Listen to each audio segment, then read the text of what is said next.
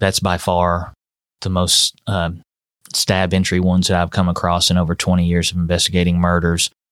Um, a hundred times. Think about how difficult that is or how long that takes. For listeners out there, just smack your hand against a table a hundred times. See how long that takes. Warning. The podcast you're about to listen to may contain graphic descriptions of violent assaults, murder, and adult language. Listener discretion is advised. Welcome to the Murder Police Podcast, The Murder of Todd Schumacher, Part 1.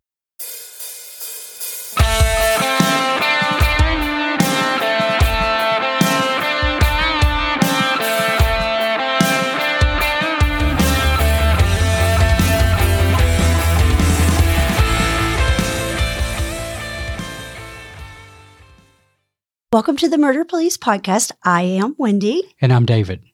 Well, David, we have with us today retired detective Rob Wilson. How are you, Rob? I'm doing very well. Thank you for coming back on our show. Absolutely. Anytime. You know, we've had Rob here with us before on the case of Alex Johnson and Megan Liebengood. And now we have Rob here with us on a 2015 murder of Todd Schumacher. Is it Schumacher or Maker? I think it's Schumacher. Okay, gotcha. We're good. Yeah, I just want to make sure because it's kind of tricky on the spelling a little bit. Rob, why don't you tell us a little bit about yourself? Absolutely. Um, was on the Lexington Police Department for 23 years. I believe spent two and a half to three years on patrol, then moved into homicide where I believe it was close to 17, 18 years in active homicide, and then finished the last two or three years of my career running the cold case unit. Nice. Are you enjoying your retirement days? Very much so, yes. Well, I'm sure they miss having you. Do you miss doing cold case work? Yeah, I found that really, well, it was really challenging because those cases are cold for a reason. And typically those are the more difficult cases because they wouldn't, they're cold for a reason. And as you know, we've had some really good detectives in the unit and it's fun on a couple of different levels, just the challenge to try to find the suspect after so long, but also going back and reading case files that belong to Paul Williams or David Lyons and just always impressed with those people. You know, just the, the meticulous documentation that the really good ones do. I actually learned a lot of stuff, like reading through yours and Paul's and Chris's and James Curlis. So I'd, I'd always pick up little tidbits like, that's an interesting question they asked. I never would have thought of that. It, it's funny when you look at older work because I was the same way with John Bizak, Mhm. and I would read his and Dan Gibbons and things like that, and you pick that up too. And of course, the challenge with Paul Williams is it's all in stone. Those things Yes. are incredibly heavy to carry around. It took yeah, well, forever. yours isn't too far behind. So, No, just you know. probably chalk or some kind of a burnt wood. I think is what yeah, we used. we always joke that if Paul and Chris Schoonover their search warrant, they were the first detective to do a search warrant in Pangea. Uh, there we go. exactly. It. Uh, well, aside from that, too, just do you have a rough idea of not that it's a contest, but do you have a rough idea how many cases you either eh, cold cases you laid down or felt like you the ball moved significantly forward before you left? Any kind of a Yeah, um, I believe I put down three cold case murders before I left, and one uh, kidnapping and rape, and I believe another assault first. So yeah, I feel really good about the work that I did in that short time period. But that was one of the hard parts about leaving because I think there were a couple more that I could have done. And uh, it was uh, Matt Brotherton who just got promoted to commander. congratulations to Matt? Well Absolutely, deserved. absolutely. Long overdue. Yeah. Long overdue. And uh, Matt and I went through the academy together and spent over a decade together as partners in homicide. And this opportunity came up to retire or whatever. And uh, I, I struggled with it. And he told us, like, Rob, you're not going to be able to solve them all. That's why we have other detectives. You go. This is a good opportunity. And it really did. It just, uh, cause man, I could have stayed there for a long time. That, that challenge, you know, is, it's fun to wake up in the morning and know that you've got a chance to right or wrong that's been left undone for maybe a decade, two decades. So still got one in the works that I'm working with the Commonwealth on that uh, maybe we do a direct indictment that's been unsolved for over 20 years. So Incredible stuff. And I do have to say, you, I think, began working the early stages of another episode that we covered. Um, the ex husband of my best friend, who also was murdered this year, Angela Wooldridge. David Kelm. I think you started with that. Yes, I touched base with the family on that one. Um, spoke with them several times. Very nice family. Yeah, as you know, we've so had them on here. them. Yeah. Um, yeah, so they they spoke so highly of you, and they Oh, they were nice hoping that they were going to keep you. Yeah, it came down to a. Those are one of the, that was one of the cases that I had trouble with leaving because they were such a nice family, Mhm. and I think they had bad feelings towards the previous detective that handled the case, but he did a very good job of. There was only so much to go on in that one. I have my own feelings about what happened in that case, but could never ever prove anything. And again, that was one that was still on the on my desk when I left. So that those are the ones that it, it hurts to walk away from. And that, that pain that those families are going through, you know, hopefully none of us ever ever experience that. So I, I got used to the idea, and I thought it was part of the obligation to to be that board for them if they were frustrated, is let them Oh, take some of that frustration Mhm. out on you. It, it's- I can't imagine the pain that they're No. in. So uh, difficult thing. So good deal. It uh, well maybe we can come back on some of those that you laid down. Sure. and, and get the files and and do some shows on those, especially. Again, the art of, of pulling, like you said, one or two decades. We've done some other things on the show of late where we interviewed Karen Binder with the DNA Doe Mhm. Project Mhm. an amazing thing. As a matter of fact, that's our, our charity of choice. And uh, uh, the, the work that they do, uh, just simply identifying unidentified human remains is beautiful work Yeah. right there in and of itself. So it, uh, well, what are we going to talk about today? Give us a, give us just like a, a like a, a couple sentences on what this case is going to be about. Yeah, it's just going to be uh basically it's a domestic violence murder. Um, the victim Todd Schumacher and his boyfriend um, Matthew Donahue. Uh, they had lived together for approximately five to six months, and uh, things went really, really bad on the night of January eighteenth, two thousand fifteen. Gotcha. It, uh, was there anything else that stood out about it or? the violence. Um, Mr. Schumacher was stabbed over a hundred times. Um, that's by far the most uh, stab entry ones that I've come across in over 20 years of investigating murders. Um, a hundred times. Think about how difficult that is or how long that takes. For listeners out there, just smack your hand against a table a hundred times. See how long that takes Exactly. and just to have the energy and the anger to keep going that long. I was skimming through some news articles, and I be honest with you, I didn't read them in depth either. I like kind of getting uh, caught up code with you all. I've, I've learned. Yeah, and as you know, I way. asked you the other two nights ago. I said, "Well, well, tell me about this." We were driving to dinner, and he said, "Nope, I want you to be surprised." And and I hate the element of surprise because I love knowing a little bit of detail. So I'm glad. Well, I'm not glad in a way because I still wanted the detail. But why don't we just dig in? Tell us.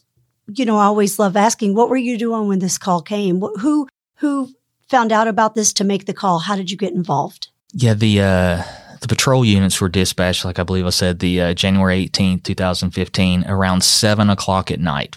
They were called to the residence. The victim's sister had gotten worried that she hadn't spoken to her brother in a while. He wasn't answering his phone, so she went over there. Nobody answered. She went in and saw the bloody mess that was all over the house, found her brother in the bedroom, and Matthew, or yeah, Matthew Donahue, I believe he was in the bedroom as well. She immediately called 911. The officers responded quite quickly and uh, believed Mr. Schumacher was pronounced dead at the scene. So at that point, obviously the homicide unit is, is called out. I was not on call, uh, but I was next up for the primary in the homicide investigation. So it's 7:30. I remember exactly where I was. I was at BW3's. The playoffs were going. Green Bay was getting ready to play. I had just ordered my first beer, and uh, my phone starts buzzing. I look down and see it's Reed Bowles, and who was a detective in the unit at the time. It's like Reed and I are friends, but he shouldn't be calling me at seven o'clock on a Sunday. So I just kind of sighed and was like, I know what this is. Picked up, it's like, hey, Reed. back across the table. And he's like, sorry, buddy. and I was like, yeah, he goes, we have one. Uh, it's over at Lamont, which was odd because that's probably just a half mile from where I lived at the time. So at first I was worried, it's like, we don't know what kind of murder this is. Um, was it a shooting, you know, a drive by? Like, do I need to tell my kids to get in the basement or something like that? But he told me that um, it was a stabbing. We didn't know a whole lot right now. So they requested I respond to the scene. So I paid for my one beer that I didn't drink and uh, responded to the scene. And they had already taken Matthew to the hospital at that point. He was, I guess, having trouble breathing or uh, saying he had heart issue and he had some minor wounds on his hand. So he was taken to the hospital. I learned from officers at the scene that he had stated that he and Todd were at home alone when two people entered through the, the back door and started yelling at Todd and attacked one of them attacked him with a knife. Um, so I was given that brief synopsis, but looked around at the scene and it didn't add up. There was no knocked over furniture where, you know, I'd mentioned that uh, Mr. Schumacher was a, a large guy, 6'2, over 200 pounds. So there would have been tables turned over, mm-hmm. chairs knocked over, but really all there was was a lot of blood. Um, and there was a pathway from the living room down the hallway to the bedroom where it was, you could see where it's literally a, a body was dragged, a bloody body was dragged. So we knew more than likely that the attack took place in the living room slash kitchen area, and Mr. Schumacher was taken, drugged to his, his bedroom. If we can go into the technical aspects a little bit too, we talked about the responding officers and starting there. If you're in the homicide unit, what what is the expectation you have when you arrive? What what what's the general things that you prefer patrol to be doing or have done by the time you get there? If there's any witnesses, they don't need to do a, a thorough, detailed interview, but just get a basic story from whatever witnesses are around. Um, start a neighborhood canvas if that's the type of situation, you know, where that could be useful. Um, and for them to have already contacted forensic services unit to respond to the scene. Um, we want them there as fast as we can because they have to process it before we can really get in there and start uh, our investigation. Gotcha. And I guess the coroner comes. Yes, absolutely. Well, did the coroner come to this one because he was transported to the hospital? And well, no, the suspect Matthew Donahue was transported yeah. to the hospital. Thanks for straightening that out. Yeah, but yeah, the coroner arrived and and and as you know, they they run the scene until they decide to hand it over to us. They're the primary investigators at any death scene in the in Fayette County. Excellent. And then also, did you still have the sister there? Yes, there was sister and some friends. probably a very upsetting scene for for her naturally, and so you had that to de- to contend with as well as as Todd. It's always tough to deal with uh, family members of victims, but it's especially difficult when they're on the scene and see their loved mm-hmm. one in the state that they're in. It takes it up several notches about the grief, the anger, the sadness, um, and the confusion. Why? Yes. Why did this even yeah. happen? Yeah, it's one thing when we knock on a mother father's door in the middle of the night and sit them down and calmly explain things to them, but when you see your loved one basically butchered like that, mm-hmm. it's it's an image you're never ever going to get out of your head. And I really feel sorry for the family members that have to go through that. So, did you kind of have a feeling at that moment that his partner was the suspect? Did your gut kind of tell you that that was the case here? It was certainly a possibility. You know, um, you never want to let your theory get ahead of the evidence. Um, sure, you're allowed to have a gut instinct, but don't pay too much attention to it. We've all had gut instincts and been wrong. So, you know, you just, you can't help but develop a feeling, but never ever let your theory get ahead of the evidence. So at that point, I guess you, you dive into your investigation? Do you go ahead and interview the boyfriend at that point, or where? Well, at where do you first, take your investigation? We're dealing. We know it'd be different if we didn't know where the potential suspect would be. We knew he was at the hospital with Lexington police officers, so we knew he wasn't going anywhere. So we coordinated with forensic services unit to make sure that we got a lot of pictures, got a lot of things swabbed or photographed or fingerprints that we thought we might need. And we did quite a bit of that in this case only because Mr. Uh, Donahue's version was that two unknown subjects came in. So obviously in that situation, DNA is very, very important. You know, if we can get a, you know, a DNA hit off skin cells on a doorknob that don't belong to the victim, the residents of the house, that's very useful. But as it turned out, when it turns into a domestic violence murder inside the residence, DNA is almost useless because you could expect to find victim suspects, blood, DNA, hair, skin mm-hmm. cells anywhere and everywhere in that house. So, but you always want to, you know, be take caution and collect all the evidence you need because you only get a crack at that crime scene once. That that makes a good point too about keeping DNA in context because a lot of people look at it as the magic bullet, yes. and it is in some cases. In certain cases, it's fantastic. But it, but in cases like this too, just just like back in that crime scene too, that it, it enforces the reason why you don't want people traipsing through that because of the transfer yes. theory. Yeah, especially if it had that much blood. Yes, because I, am going to imagine that you probably couldn't almost walk through there without. No, this is one of those where we were dressed up like CSI. We had the booties on and all that because there was just it was everywhere. You couldn't help but come into contact with some blood on the floor, on a, a table or desk or chair. So, at what point do you begin questioning Matthew?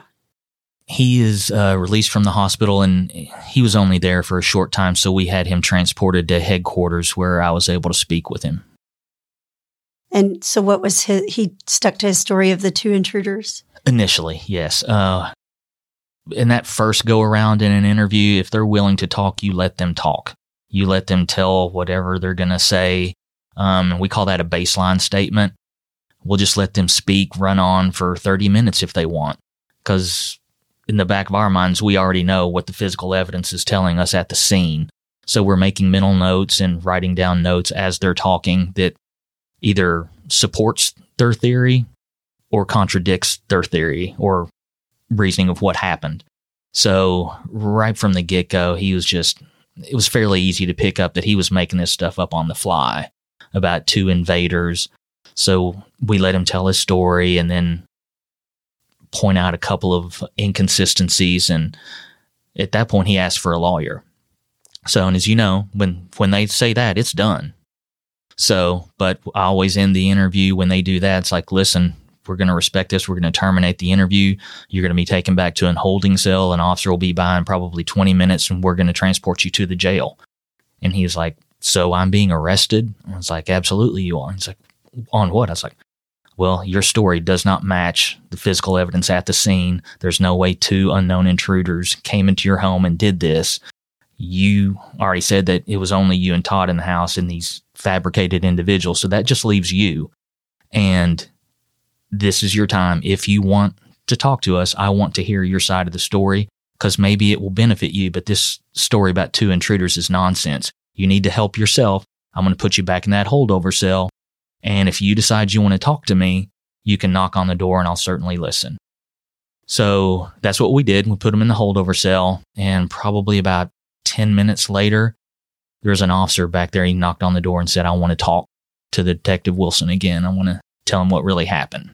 Let me let me go to the layout a little bit, uh, just so people can picture this. When you're talking about interviewing them and holdover cells, um, uh, talk about the holdover cells, what they're like, and then the interview rooms and what they're like, and are they close to each other and things like that. Walk like if somebody had never been mm-hmm. on the fourth floor, is yeah. what we called it. What's that look like, and, and what's the procedure for that? Yeah, it's uh the Bureau of Investigations is on the fourth floor of Lexington Police Department's headquarters and you get off the elevators and you can make a right into an office and that's where the, the homicide unit is. You can make a left and you'll go into general investigations where there's cubicles of probably, David, like 40 desks of detectives up there. Probably about right. And then we have some administrative offices and uh, along the back wall, we have three interview rooms, which are, there's a table, a couple of chairs, um, carpeted, fairly nice. Um, but then you go further down the wall and we have three holding cells, which is basically like a, a jail cell. There's a bench, um, nothing else in there, and it's a large steel metal door that will lock. We do have an eye hole, eye hole for observation of the suspects, and basically they stay there for a short period of time until um, an officer arrives to transport them to the Fayette County Detention Center. Good. That way people can picture mm-hmm. what this looks like when you're just talking instead of sitting around in a in a lobby or anything like mm-hmm. that. So an officer hears him knocking, yes. saying he wants to speak to you. Yep. So we bring him back into the interview room, um, start the recording again, and the first thing I do in a situation like that is did I promise you anything? Did I threaten you? Um, did I coerce you in any way to make a statement? Make sure that they're on tape zone. No, absolutely not.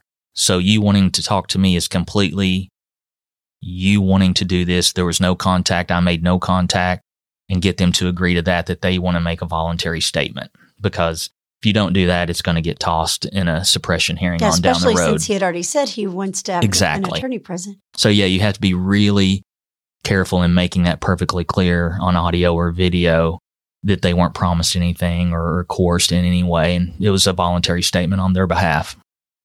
So how does he open it up with you? He apologized for lying. Um, he was scared. And then he went to what typically anybody will do in that situation, went to a self defense um, strategy. Um, basically, badmouth Mr. Schumacher, said he was violent and mean all the time, attacked him, and he was scared. And that evening, they got into an argument, and Mr. Donahue went into the kitchen to grab a knife and held it behind his back in case uh, Mr. Schumacher came back to confront him.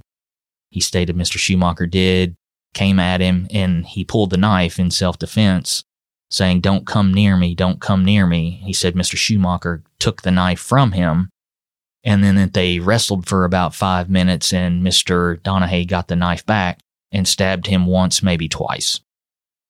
So we know that's a lie because we know how many times he was stabbed. But David, you know, it's like sometimes you don't get full on confessions, it's those admissions. Right. Yeah, you've got to, you've, so now we've got him admitting on tape that I did stab Todd. Doesn't matter if it was a hundred times or one time, we've got him putting a knife into our victim. And from that story, also, we get rid of the two intruders. So Mr. Donahue admits to us that I'm the only one in the house and I stabbed him once.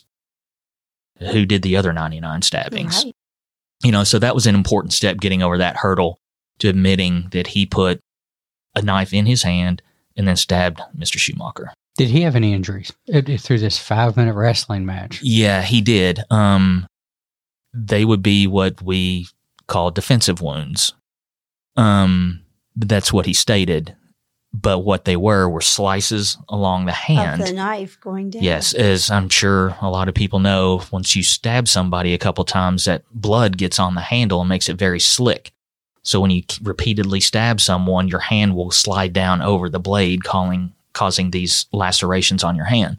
A true defensive wound is if you're putting your hands up and an attacker is coming with a knife, you're going to have deep puncture wounds. You know, we see them sometimes go through the hand.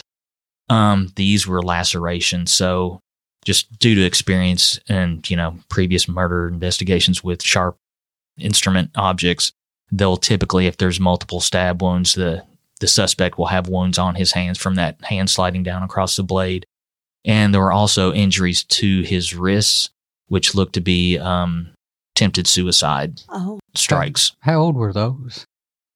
I think he tried to do them that night Oh, wow. Yeah. Um, he was what we found out later was we believe that the the attack took place in the living room and Mr. Schumacher was drug into the bedroom and up on the bed and Mr. Donahue laid with him in the bed for several hours while he was Oh. dead.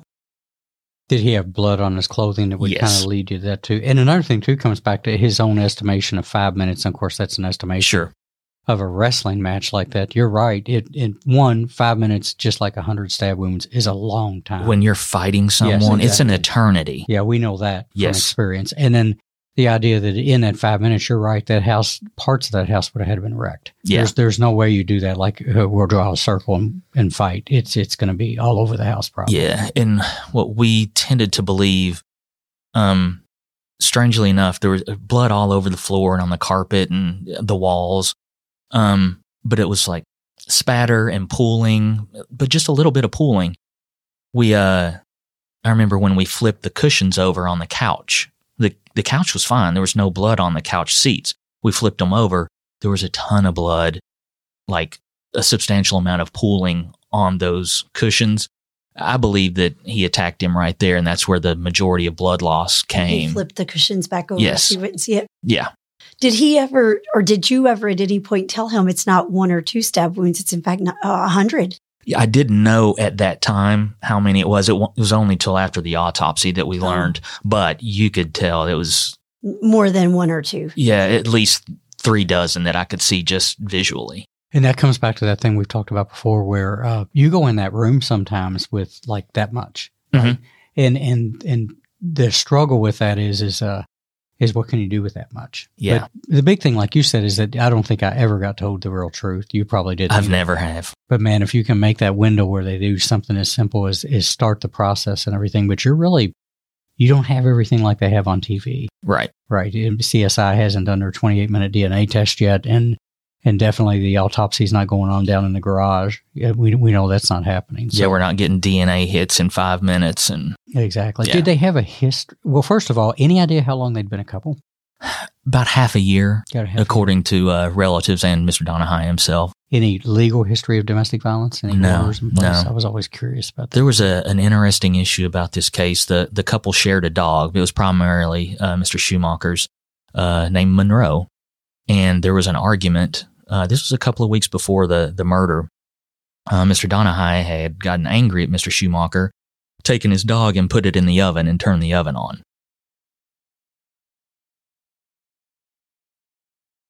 Hey, you know there's more to the story, so go download the next episode like the true crime fan that you are. The Murder Police podcast is hosted by Wendy and David Lyons and was created to honor the lives of crime victims, so their names are never forgotten. It is produced, recorded, and edited by David Lyons. The Murder Police podcast can be found on your favorite Apple or Android podcast platform, as well as at murderpolicepodcast.com, where you will find show notes, transcripts, information about our presenters, and a link to the official Murder Police Podcast merch store, where you can purchase a huge variety of Murder Police Podcast swag. We are also on Facebook, Instagram, and YouTube which is closed caption for those that are hearing impaired. Just search for the Murder Police Podcast and you will find us. If you have enjoyed this podcast, please subscribe for more and give us five stars and a written review on Apple Podcast or wherever you download your podcasts. Make sure you set your player to automatically download new episodes so you get the new ones as soon as they drop. And please tell your friends. Lock it down, Judy.